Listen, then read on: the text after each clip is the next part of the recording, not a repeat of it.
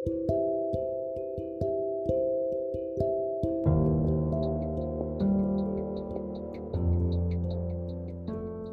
நண்பர்களுக்கு இனிய வணக்கம். குதிரை அஃபிஷியல் பக்கத்திற்கு உங்களை வரவேற்பதில் மிக்க மகிழ்ச்சி. இன்று நாம் அண்ணல் அம்பேத்கர் அவர்கள் எழுதிய தி அன்ஹிலேஷன் ஆஃப் காஸ்ட் என்கின்ற ஆங்கில புத்தகத்தின் தமிழாக்கம் சாதியை ஒழிக்க வழி என்கின்ற தலைப்பில் வெளியிடப்பட்டுள்ளது. அதனைத்தான் ஒளிச்சித்திரமாக கேட்க இருக்கிறோம். இந்த புத்தகமானது அண்ணல் அம்பேத்கர் அவர்களால் 1936 ஒரு கூட்டத்திற்காக உரையாற்ற எழுதப்பட்ட ஒன்றாகும். அந்த கூட்டத்தில் அண்ணல் அம்பேத்கர் உரையாற்றவில்லை என்றாலும் அந்த உரையின் சாராம்சத்தை ஒரு புத்தகமாக தொகுத்து வெளியிட்டுள்ளார். அதைத்தான் நாம் தொடர்ந்து காண இருக்கிறோம். முதல் அத்தியாயம். அன்பர்களே, இம்மாநாட்டுக்கு தலைமை வகிக்குமாறு மிக்க அன்புடன் வேண்டிக் கொண்ட ஜாட் பட் தோடக் மண்டலத்தாரின் நிலைமையை எண்ணி நான் மிகவும் வருந்துகிறேன். என்னை தலைவராக தேர்ந்தெடுப்பதை பற்றி அவர்களை பலர் கேள்விகள் கேட்பார்கள் என்பது நிச்சயம். லாகூரில் நடைபெறும் மாநாட்டுக்கு தலைமை வகிக்க பம்பாயிலிருந்து ஒருவரை இறக்குமதி செய்ய காரணம் என்னவென்று மண்டலத்தாரிடம் கேட்கப்படலாம். இம்மாநாட்டுக்கு தலைமை வகிக்க என்னை விட தகுதி வாய்ந்த ஒருவரை மாநாட்டார் வேண்டிக் கொண்டிருக்கலாம். இந்துக்களை கண்டித்திருக்கிறேன். அவர்கள் வணங்கும் மகாத்மாவுக்கு இந்தியர் பெயரால் பேச என்ன உரிமை உண்டென்றும் நான் கேட்டிருக்கிறேன். அவர்கள் என்னை வெறுக்கிறார்கள். நான் அவர்களுக்கு ஒரு சர்ப்பமாக தோற்றப்படுகிறேன். இம்மாநாட்டுக்கு தலைமை வகிக்கும் கௌரவத்தை எனக்கு அளித்ததன் காரணத்தை விளக்குமாறு அரசியல்வாதிகளான இந்துக்களும் உங்களை கேட்கக்கூடும். நீங்கள் மிக்க துணிகரமாகவே என்னை தேர்ந்தெடுத்திருக்கிறீர்கள். மத உணர்ச்சியுடைய சாமானிய இந்துக்களுக்கு என்னை தலைவராக தேர்ந்தெடுத்தது பிடிக்கவே செய்யாது. ஒரு தலைவரை தேர்ந்தெடுப்பதற்கு சாஸ்திரங்கள் வகுத்திருக்கும் கட்டளையை மண்டலத்தார் மீறியதை பற்றியும் மண்டலத்தாரிடம் கேள்விகள் கேட்கப்படலாம். சாஸ்திரங்களின்படி மற்ற 3 வர்ணத்தார்களுக்கும் குருஸ்தானம் வகிக்க பார்ப்பானே தகுதியுடையவன். வர்ணானாம் பிராமணே குரு. எனவே இந்துக்கள் யாரிடமிருந்து உபதேசம் பெறலாம், யாரிடமிருந்து உபதேசம் பெறக்கூடாது என்ற விஷயத்தை மண்டலத்தார் அறிந்திருக்க வேண்டும். பாண்டித்யமுடையவன் என்ற காரணத்தினால் மட்டும் எவனையும் குருவாக கொள்ளக்கூடாது என்று சாஸ்திரங்கள் கட்டளை இடுகின்றன. ஒரு இந்து ராஜ்யம் ஸ்தாபிப்பதற்கு சிவாஜிக்கு உதவியாயிருந்த ராமதாஸ் என்ற மகாராஷ்டிர பார்ப்பனன் இவ்விஷயத்தை நன்கு தெளிவுபடுத்தி இருக்கிறான். அவன் எழுதிய தசபோதம் என்ற மகாராஷ்டிர நூலில் ஒரு அந்நியஜன பண்டிதனாயிருந்தாலும் அவனை இந்துக்கள் குருவாக கொள்ளக்கூடாதென்று வற்புறுத்தி இருக்கிறான். எனவே மண்டலத்தாரிடம் கேட்கப்படக்கூடிய மேலே குறிப்பிட்ட கேள்விகளுக்கு விடையளிக்க வேண்டிய பொறுப்பை மண்டலத்தாருக்கு விட்டுவிடுகிறேன்.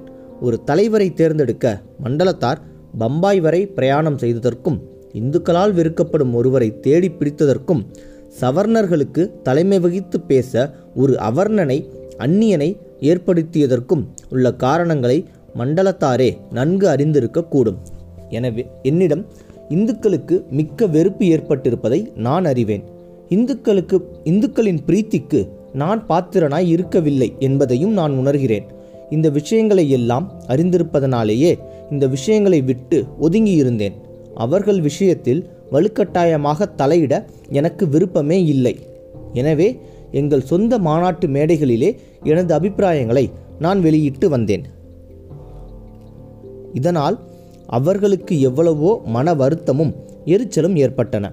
இந்துக்களின் காது கெட்டும் தூரத்தில் நான் செய்து வந்த வேலைகளை இந்துக்களின் மேடையில் அவர்கள் கண்முன்னே செய்ய நான் விரும்பவில்லை. நான் இப்பொழுது இங்கு பிரசன்னமாயிருப்பதற்கு நீங்கள் என்னை தேர்ந்தெடுத்ததே காரணம். நான் வலிய வரவில்லை. உங்கள் சமூக சீர்திருத்தம் எனக்கு பிடித்தமான விஷயமே. எனவே தங்கள் லட்சியம் நிறைவேற நான் உதவி புரியக்கூடும் என்று நீங்கள் நினைக்கையில் உங்கள் வேண்டுகோளை மறுப்பது உசிதம் அல்லவென்று என்னையே ஒப்புக்கொண்டேன். உங்கள் லட்சியம் நிறைவேற என் பிரசங்கம் உதவி புரியுமா என்பதை நீங்களே முடிவு செய்து கொள்ள வேண்டும். சமூக சீர்திருத்த விஷயங்களில் நான் கொண்டுள்ள அபிப்பிராயங்களை உங்கள் முன்னிலையில் சமர்ப்பணம் செய்ய மட்டுமே நான் விரும்புகிறேன். இந்த இடத்துல அத்தியாயம் 1 முடியுது. அத்தியாயம் 2. சமூக சீர்திருத்தத்துக்குள்ள வழி இந்தியாவை பொறுத்தவரையில் ஸ்வர்க்கத்துக்குள்ள வழி போல கரடு முரடானது, சங்கடமானது, ஆபத்துக்கள் நிறைந்தது. இந்தியாவில் சமூக சீர்திருத்தத்துக்கு நண்பர்கள் சிலரே, எதிரிகளே அதிகம். எதிரிகள் இருவகை. ஒரு கூட்டத்தார் அரசியல் சீர்திருத்தக்காரர்கள், மற்றவர்கள் அபேதவாதிகள். சமூகம் முன்னேற்றமடையாமல் எந்த துறையிலும் முன்னேற்றம் ஏற்படாதென்றும் அநேக தூராச்சாரங்களினால் இந்து சமூகம் சீரழிந்து கிடக்கிறதென்றும் அந்த தூராச்சாரங்களை ஒழிக்க இடையராது உழைக்க வேண்டுமென்றும் ஒரு காலத்துக்கு ஒப்புக்கொள்ளப்பட்டிருந்தது. அதனாலேயே இந்திய தேசிய காங்கிரஸ் கூட்டத்துக்கு பின் சீர்திருத்த மாநாடும் நடத்தப்பட்டு வந்தது. இந்திய அரசியல் அமைப்பில் உள்ள ஊழல்களை தேசிய காங்கிரஸ் சுட்டிக்காட்டி வந்தது. சமூக அமைப்பில் உள்ள ஊழல்களை சீர்திருத்த மாநாடு விலக்கி வந்தது. கொஞ்ச காலத்துக்கு தேசிய காங்கிரஸும் சீர்திருத்த மாநாடும் தேசிய முன்னேற்ற முயற்சியின் இரு பிரிவுகளாக மதிக்கப்பட்டு வந்தன. அவ்விரண்டு ஸ்தாபனங்களின் மாநாடுகளுக்கும் ஒரே இடத்தில் அடுத்தடுத்து நடைபெற்று வந்தன. ஆனால் வெகு சீக்கிரத்தில் அவை இரண்டும் அரசியல் சீர்திருத்த கட்சி என்றும் சமூக சீர்திருத்த கட்சி என்றும் இரண்டு தனிப்பிரிவுகளாக பிரிந்தன. அவ்விரு கட்சியாருக்குள்ளும் கடுமையான வாத பிரதிவாதங்கள் நடைபெற்று வந்தன. அரசியல் சீர்திருத்த கட்சியார் தேசிய காங்கிரஸை ஆதரித்தனர். சமூக சீர்திருத்த கட்சியார் சீர்திருத்த மாநாட்டை ஆதரித்தனர். எனவே இரண்டு ஸ்தாபனங்களும் பரஸ்பர சத்துருக்களாயின. முதலில் வேண்டுவது எது, அரசியல் சீர்திருத்தமா சமூக சீர்திருத்தமா என்ற பிரச்சனையை பற்றியே அவ்விரு ஸ்தாபனங்களுக்கும் அபிப்பிராய பேதம் ஏற்பட்டது. வெகு காலம் இரு கட்சியாரும் சமபலம் உடையவராக இருந்து வந்தனர். எனினும் காலக்கிரமத்தில் சீர்திருத்த மாநாட்டின் சக்தி குறையத் தொடங்கிற்று. சீர்திருத்த மாநாட்டுக்கு தலைமை வகித்தவர்களே இந்துக்களில் பெரும்பாலானோர் அரசியல் முன்னேற்றத்தையே விரும்புகிறார்கள் என்றும் சமூக முன்னேற்ற விஷயத்தில் அலட்சியமாக இருக்கிறார்கள் என்றும் காங்கிரசுக்கு விஜயம் செய்வோரும் அனுதாபம் காட்டுவோரும் ஏராளமாக இருக்கிறார்கள் என்றும் சீர்திருத்த மாநாட்டிற்கு மிக சொற்பமானவரே விஜயம் செய்கிறார்கள் என்றும் பிரஸ்தாபிக்க தொடங்கினார். சீர்திருத்த மாநாட்டை அலட்சியம் செய்து வந்த இந்து அரசியல்வாதிகள் கடைசியில் பகிரங்கமாக எதிர்க்கவும் தொடங்கினர். காங்கிரஸ் பந்தலில் சீர்திருத்த மாநாடு கூடுவதற்கு சலுகை காட்டி வந்த காங்கிரஸ்காரர் திலகர் தலைமையில் கூடிய காங்கிரஸில் அந்த சலுகையையும் மறுத்தனர். கடைசியில் தமக்கென ஒரு பந்தல் அமைக்க சமூக சீர்திருத்த நிர்வாகிகள் முயன்ற போது அப்படி பந்தல் அமைத்தால் அதை கொளுத்தி சாம்பலாக்கி விடுவதாக காங்கிரஸுக்காரர்கள் பூச்சாண்டி காட்டினர். எனவே இறுதியில் அரசியல் சீர்திருத்த கட்சியார் வெற்றி பெற்றனர். சமூக சீர்திருத்த மாநாடு மறைந்து ஒழிந்தது. அப்பொழுது அதை பற்றி சிந்திப்பாரே இல்லை. இப்பொழுது அதை பற்றி சிந்திப்பாரே இல்லை. 1862 அலகாபாத்தில் நடைபெற்ற 8வது தேசிய காங்கிரஸிற்கு தலைமை வகித்த தோழர் W.C. பானர்ஜி நிகழ்த்திய பிரசங்கம் சமூக சீர்திருத்த மாநாட்டுக்கு சாவு மணியடிக்கும் பிரசங்கம் என்றே சொல்ல வேண்டும். மற்றும் சமூக சீர்திருத்த விஷயங்களில் காங்கிரஸ்காரர்களுக்கு இருந்து வரும் மனப்பான்மையையும் அது நன்கு காட்டக்கூடியதாய் இருப்பதனால் அந்த பிரசங்கத்திலிருந்து ஒரு பகுதியை கீழே தருகிறேன். தோழர் பானர்ஜி கூறியிருப்பதாவது, சமூக சீர்திருத்தம் செய்யாமல் அரசியல் சீர்திருத்தம் பெற நமக்கு யோக்கியதை இல்லை என்று கூறுவரை நான் வன்மையாக கண்டிக்கிறேன். இந்த இரண்டுக்கும் என்ன சம்பந்தம் இருக்கக்கூடும் என்பதை என்னால் உணர்ந்து கொள்ள முடியவில்லை. நமது விதவைகள் மறுமணம் செய்து கொள்ளாமல் இருப்பதனாலும், நமது பெண்களுக்கு இளம் வயதில் விவாகம் நடத்துவதனாலும், நண்பர்களை காணப்போகும்போது நமது மனைவியரையும் புத்திரிகளையும் நாம் அழைத்து செல்லாததனாலும், கல்வி பயிற்சிக்காக நம் புத்திரிகளை ஆக்ஸ்போர்டுக்கும் கேம்பிரிட்ஜுக்கும் அனுப்பாததனாலும் சமூக சீர்திருத்தம் பெற நமக்கு யோகியதை இல்லையா? அரசியல் சீர்திருத்தம் பெற நமக்கு யோகியதை உண்டு என்பதற்கு தோழர் பானர்ஜி கூறிய வாதத்தை மேலே எடுத்து காட்டி விட்டேன். காங்கிரஸ் வெற்றி பெற்றதை எண்ணி மகிழ்ச்சி அடைந்தவர்கள் ரொம்ப பேர் இருந்தார்கள், இப்பொழுதும் இருக்கிறார்கள். ஆனால் சமூக சீர்திருத்தமே முக்கியம் என நம்புகிறவர்கள் தோழர் பானர்ஜி கூறும் வாதம்தான் முடிவானதா என்று கேட்கக்கூடும். அதனால் சரியான அபிப்பிராயமுடையவர்களே வெற்றி அடைந்தார்கள் என ஏற்படுமா? சமூக சீர்திருத்தக்காரர் அபிப்பிராயங்களை உணர்ந்தால்தான் பிரஸ்தாப பிரச்சனைகளில் உண்மை நிலையை சரியாக உணர்ந்து கொள்ள முடியும். எனவேதான் தீண்டப்படாதாரின் குறைகளை விளக்கி கூறுகிறேன். பேஷ்வாக்கள் ஆட்சியில் மகாராஷ்டிர தேசத்தில் பொது வீதிகளில் தீண்டப்படாதார் நடக்கக்கூடாது. ஏனெனில் தீண்டாதாரின் நிழல் பட்டால் இந்துக்களுக்கு தீட்டு ஏற்பட்டு விடுமாம். தவறுதலாக இந்துக்கள் தீண்டி தீட்டு ஆகாமல் இருக்கும் பொருட்டு தீண்டாதார் கழுத்திலோ மணிக்கட்டிலோ ஒரு கருப்பு கயிறை கட்டிக்கொள்ள வேண்டும் என்று பேஷ்வாக்கள் கட்டளை இட்டிருந்தார்கள். பேஷ்வாக்களின் தலைநகரமான பூனாவில் பொது வீதிகளில் நடக்கும் தீண்டாதார் தாம் நடக்கும்போது எழும்பும் துகளினால் இந்துக்களுக்கு தீட்டு ஏற்படாமல் தடுக்கும் பொருட்டு இடுப்பில் பின்புறமாக ஒரு விளக்கு மாற்றை கட்டி தொங்கவிட்டிருக்க வேண்டும் என்று ஒரு ஏற்பாடு அமலில் இருந்து வந்தது. அவர்கள் நடக்கும்போது எழும்பும் துகளை அந்த விளக்குமாறு பின்புறமிருந்து பெருக்கிக் கொண்டே செல்லுமாம்.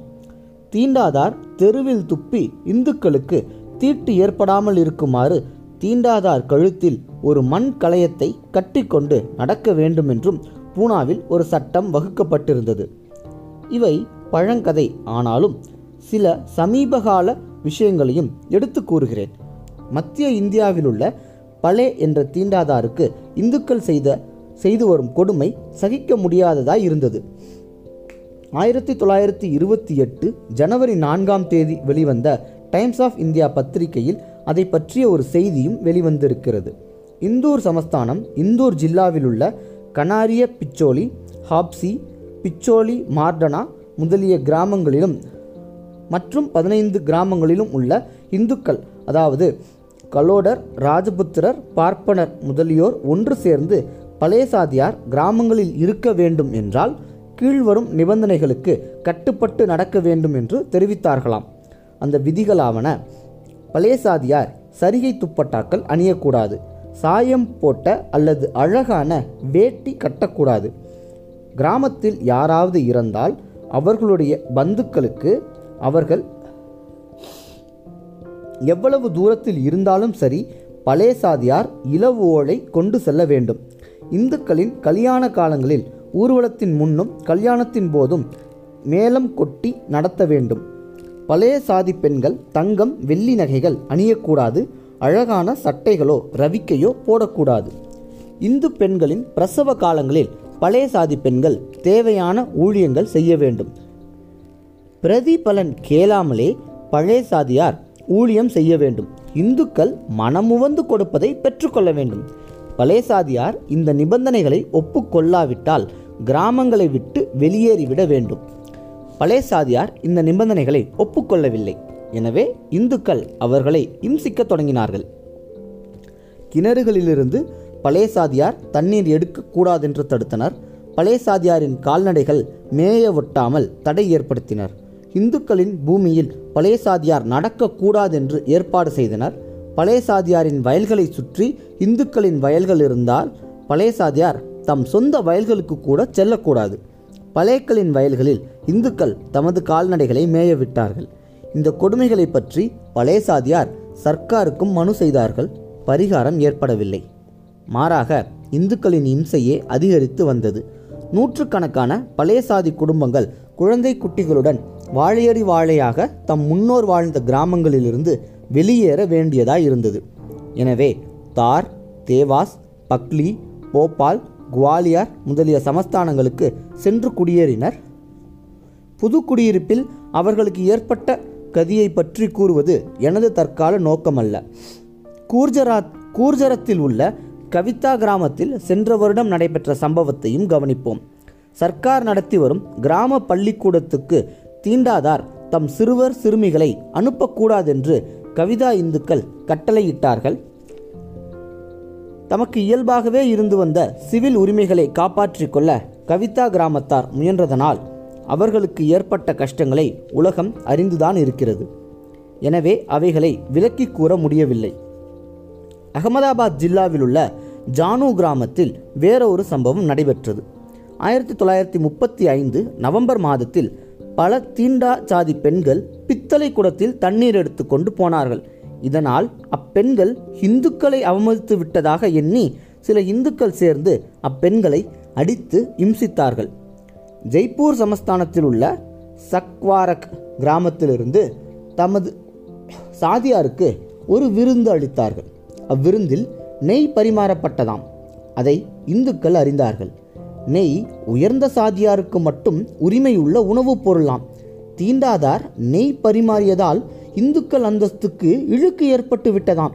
எனவே இந்துக்கள் திரண்டு சென்று விருந்து உண்டு கொண்டிருந்த தீண்டாதாரை நெய்ய புடைத்து விரட்டி ஓட்டினார்களாம்.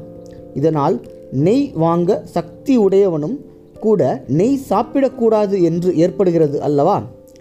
1936 ஏப்ரல் 1 வாக்கில் இந்த அநியாயம் நடைபெற்றதாம். இனி சமூக சீர்திருத்தம் அவசியம் என்பதற்குள்ள காரணங்களை விளக்கி கூறுகிறேன். அவ்வாறு விளக்குகையில் தோழர் பானர்ஜி கூறிய வாதங்களை சாத்தியமானவரை பின்பற்றி இந்துக்களில் ஒரு பகுதியினரை தீண்டாதவராக மதித்து ஒதுக்கி தள்ளி பொது பள்ளிக்கூடங்களில் படிக்க அனுமதி அளிக்காத நிலையில் அரசியல் உரிமை பெற உங்களுக்கு யோக்கியதை உண்டா என அரசியல் இந்துக்களை கேட்கிறேன். பொது கிணறுகளை உபயோகிக்க அனுமதி அளிக்காவிட்டாலும் அரசியல் உரிமை பெற உங்களுக்கு யோக்கியதை உண்டா என கேட்கிறேன். அவர்கள் விரும்பும் நகை அணிய நீங்கள் சம்மதிக்காவிட்டாலும் அரசியல் உரிமை பெற உங்களுக்கு யோக்கியதை உண்டா என கேட்கிறேன். அவர்கள் விரும்பும் உணவை உண்ண நீங்கள் அனுமதி அளிக்காவிட்டாலும் அரசியல் உரிமை பெற உங்களுக்கு யோக்கியதை உண்டா என கேட்க முடியும். எனினும் நான் கேட்ட கேள்விகளே போதும். இக்கேள்விகளுக்கு உண்டு என விடையளிக்க எந்த புத்திசாலிக்கும் தைரியம் இராது என்று எனக்கு தெரியும். ஒரு தேசத்தை ஆள வேறொரு தேசத்துக்கு யோக்கியதை இல்லை என்றால் ஒரு தேசத்தை ஆள வேறொரு தேசத்துக்கு யோக்கியதை இல்லை என்ற மில்லின் அபிப்பிராயத்தை ஆதாரமாக எடுத்துக்காட்டும் ஒவ்வொரு காங்கிரஸ்வாதியும் ஒரு வகுப்பாரை ஆள மற்றொரு வகுப்பாருக்கு யோக்கியதை இல்லை என்பதையும் ஒப்புக்கொண்டுதான் ஆக வேண்டும். அப்படியானால் சமூக சீர்திருத்த கட்சியார் தோல்வியடைய காரணம் என்ன? அந்த காரணத்தை சரியாக உணர வேண்டுமானால் அக்காலத்திய சீர்திருத்தக்காரர்கள் எத்தகைய சீர்திருத்தங்கள் பெற கிளர்ச்சி செய்தார்கள் என்பதையும் ஆராய வேண்டும். இந்த சந்தர்ப்பத்தில் சமூக சீர்திருத்தத்தை இந்து குடும்ப சீர்திருத்தம் என்றும் இந்து சமூக அமைப்பு சீர்திருத்தம் அல்லது புனருத்தாரணம் என்றும் இரண்டு வகையாக பிரிக்க தேவை உண்டாகிறது. விதவை விவாகம், பாலிய விவாகம் முதலியன குடும்ப சீர்திருத்தத்தை சேர்ந்தவை.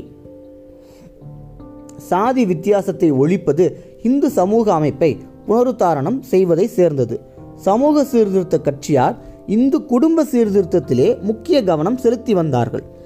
அந்த கட்சியில் படிப்பாளிகளான உயர்ந்த சாதி இந்துக்களே அதிகமாக இருந்தார்கள். சாதியை ஒழிக்க வேண்டும் என்று கிளர்ச்சி செய்ய வேண்டிய தேவையை அவர்கள் உணரவே இல்லை, அல்லது அவ்வாறு கிளர்ச்சி செய்ய அவர்கள் மன உறுதி உடையவர்களாக இருக்கவில்லை. எனவே கட்டாய வைத்தவ்யம், பாலிய விவாகம் முதலிய தீமைகளை ஒழிக்கவே அவர்கள் முயற்சி செய்தார்கள். அந்த தீமைகள் அவர்கள் சமூகத்தில் இருந்து வந்தன. அத்தீமைகளின் பலனை அவர்களில் பலர் அனுபவித்தும் இருந்தார்கள். இந்து சமூகத்தை திருத்தியமைக்க அவர்கள் முயலவில்லை. அவர்கள் நடத்திய சீர்திருத்த போர் குடும்ப சீர்திருத்தத்தை மட்டும் பாதிக்கக்கூடியதாக இருந்தது. சாதி வித்தியாசத்தை ஒழிக்கும் சீர்திருத்தத்தை அது பாதிக்கவில்லை. அந்த பிரச்சனையை சீர்திருத்தக்காரர்கள் தமது திட்டத்தில் சேர்க்கவும் இல்லை. அதனாலேயே சமூக சீர்திருத்த கட்சியார் தோல்வியடைந்தனர்.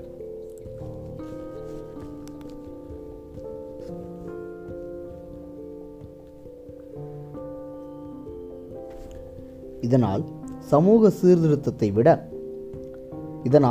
சமூக சீர்திருத்தத்தை விட அரசியல் சீர்திருத்தமே முக்கியமானது என்றோ, அரசியல் சீர்திருத்தமே முதலில் வேண்டியது என்றோ முடிவேற்பட்டு விட்டதாக எவரும் எண்ணக்கூடாது. அதனால் சமூக சீர்திருத்த கட்சியார் தோல்வியடைந்த காரணம்தான் வெளியாயிற்று. மற்றும் அரசியல் சீர்திருத்தக்காரர் பெற்ற வெற்றி மிகவும் அற்பமானதென்றும், சமூக சீர்திருத்தம் என்பது குடும்ப சீர்திருத்தமாக மதிக்கப்படும்போதுதான் அரசியல் சீர்திருத்தத்துக்கு முன் சமூக சீர்திருத்தம் தேவை இல்லை என்ற அபிப்பிராயத்துக்கு மதிப்பு உண்டு என்பதும் விளங்கிவிட்டது. இந்திய சமூக அமைப்பை திருத்தி அமைக்க வேண்டுமெனால் அரசியல் சீர்திருத்தத்துக்கு முன் சமூக சீர்திருத்தம் ஏற்பட வேண்டும் என்ற எனது கொள்கையை ஒருவராலும் மறுக்க முடியாது. அரசியல் அமைப்பை உருவகப்படுத்தும் தலைவர்கள் சமூக பிரச்சினைகளை முக்கியமாக கவனிக்க வேண்டும் என காரல் மார்க்ஸின் நண்பரும் சக உழைப்பாளியுமான பெர்னினாண்டு லாசோல் கூட கூறியிருக்கிறார். 1862 ஒரு பிரஷ்ய பொதுக்கூட்டத்தில் பேசுகையில் பெர்னினாண்டு லாசேல் குறிப்பிட்டதாவது, ஆரம்பத்தில் அரசியல் அமைப்பு பிரச்சனைகள் உரிமைகளை பற்றிய பிரச்சனைகளாக இருக்கவில்லை, சக்தியை பற்றிய பிரச்சனைகளாகவே இருக்கின்றன. தேச மக்களின் உண்மையான சக்தியே அரசியல் அமைப்புகளின் ஆணிவேராக இருக்கிறது. எனவே ஒரு சமூகத்தின் உண்மையான நிலைமையையும் சக்தியையும் உணர்த்தக்கூடிய அரசியல் அமைப்புக்குத்தான் மெய்யான மதிப்புண்டு. இந்த உண்மையை விளக்க நாம் லாசேல் அபிப்பிராயத்தை தேடிப்போக தேவையில்லை, இந்தியாவிலேயே அதற்கு ஆதாரம் இருந்து வருகிறது. ஒவ்வொரு சமூகத்திற்கும் வீதாச்சாரப்படி அரசியல் அதிகாரம் வழங்கும் வகுப்பு தீர்ப்பின் தத்துவம் என்ன? அரசியல் அமைப்பு சமூக அமைப்பை பொறுத்து இருக்க வேண்டும் என்பதுதான் அந்த தத்துவம் என்பதே எனது அபிப்பிராயம். அரசியல் பிரச்சினைகளுக்கும் சமூக பிரச்சினைகளுக்கும் எத்தகைய சம்பந்தமும் இல்லை என கூறி இந்திய அரசியல்வாதிகள் அரசியல் அமைப்பு வகுக்கும் போது சமூக பிரச்சினைகளையும் கவனிக்க வேண்டும் என்று ஒப்புக்கொள்ளுமாறு வகுப்பு தீர்ப்பு தூண்டியிருக்கிறது. இந்திய அரசியல்வாதிகள் சமூக சீர்திருத்தத்தை அலட்சியம் செய்த பாப பரிகாரத்திற்காகவே வகுப்பு தீர்ப்பு ஏற்பட்டிருக்கிறது. அது சமூக சீர்திருத்த கட்சிக்கு ஒரு பெரிய வெற்றியாகும். அரசியல் சீர்திருத்தவாதிகளுக்கும் சமூக சீர்திருத்தவாதிகளுக்கும் நடைபெற்ற போரில் சமூக சீர்திருத்தவாதிகள் தோல்வியடைந்த போதிலும் அவர்கள் அபிப்பிராயமே சரி என்பதை வகுப்பு தீர்ப்பு வற்புறுத்தி விட்டது. இதை அநேகர் ஒப்புக்கொள்ள மாட்டார்கள் என்பதை யான் அறிவேன். பலர் வகுப்பு தீர்ப்பை எதிர்த்து வருகிறார்கள். வகுப்பு தீர்ப்பு இயற்கைக்கு முரணானதென்றும் சிறுபான்மை சமூகங்களுக்கு அதிகார வர்க்கத்தினரும் செய்த சதி ஆலோசனையின் பயனாகவே வகுப்பு தீர்ப்பு ஏற்பட்டது என்றும் கூட சொல்லப்படுகிறது. எனது வாதத்தை ருசுப்படுத்த வகுப்பு தீர்ப்பை ஆதாரமாக காட்டுவது பொருத்தம் அல்லவென்று கூறப்படுமானால் வகுப்பு தீர்ப்பை ஆதரிக்க நான் விரும்பவில்லை. ஆனால் அயர்லாந்து நிலைமையை கவனிப்போம். அயர்லாந்து சுதந்திர போரினால் ஏற்பட்ட பலன் என்ன? அல்ஸ்டர் பிரதிநிதிகளுக்கும் தென் அயர்லாந்து பிரதிநிதியான ரெட்மாண்டுக்கும் நடைபெற்ற சமரச பேச்சின் போது அல்ஸ்டர் மக்களையும் சுதந்திர போரில் ஈடுபடுத்தும் பொருட்டு நீங்கள் விரும்பும் அரசியல் பாதுகாப்புகளை எல்லாம் நாங்கள் வழங்குகிறோம், எங்கள் கட்சியில் சேர்ந்து விடுங்கள் என்று ரெட்மாண்ட் கூறினார். இதற்கு அல்ஸ்டர் பிரதிநிதிகள் என்ன விடையளித்தார்கள் தெரியுமா? உங்கள் பாதுகாப்புகள் நாசமாய் போகட்டும், எந்த நிபந்தனையின் பேரிலும் நீங்கள் எங்களை ஆள நாங்கள் விரும்பவில்லை என்றே அல்ஸ்டர் பிரதிநிதிகள் விடையளித்தார்கள்.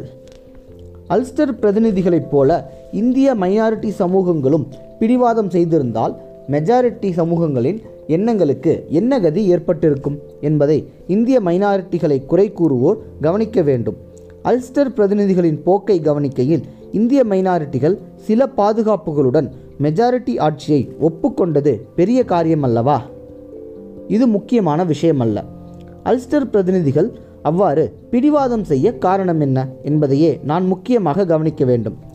உண்மை என்னவெனில் அல்ஸ்டர் கட்சியாரும் தென் அயர்லாந்து கட்சியாரும் முடிவு செய்ய வேண்டியதாக ஏற்பட்ட கத்தோலிக்க புரட்டஸ்டாண்ட் பிரச்சினை உண்மையில் ஒரு சாதி பிரச்சினையே. அயர்லாந்து சுயராஜ்ய கட்சியார் தயார் செய்திருந்த அரசியல் அமைப்பு மைனாரிட்டிகளை அடிமைப்படுத்தக்கூடிய அமைப்பு என்பதை அல்ஸ்டர் பிரதிநிதிகள் அளித்த விடையினால் உணர்ந்து கொள்ளலாம்.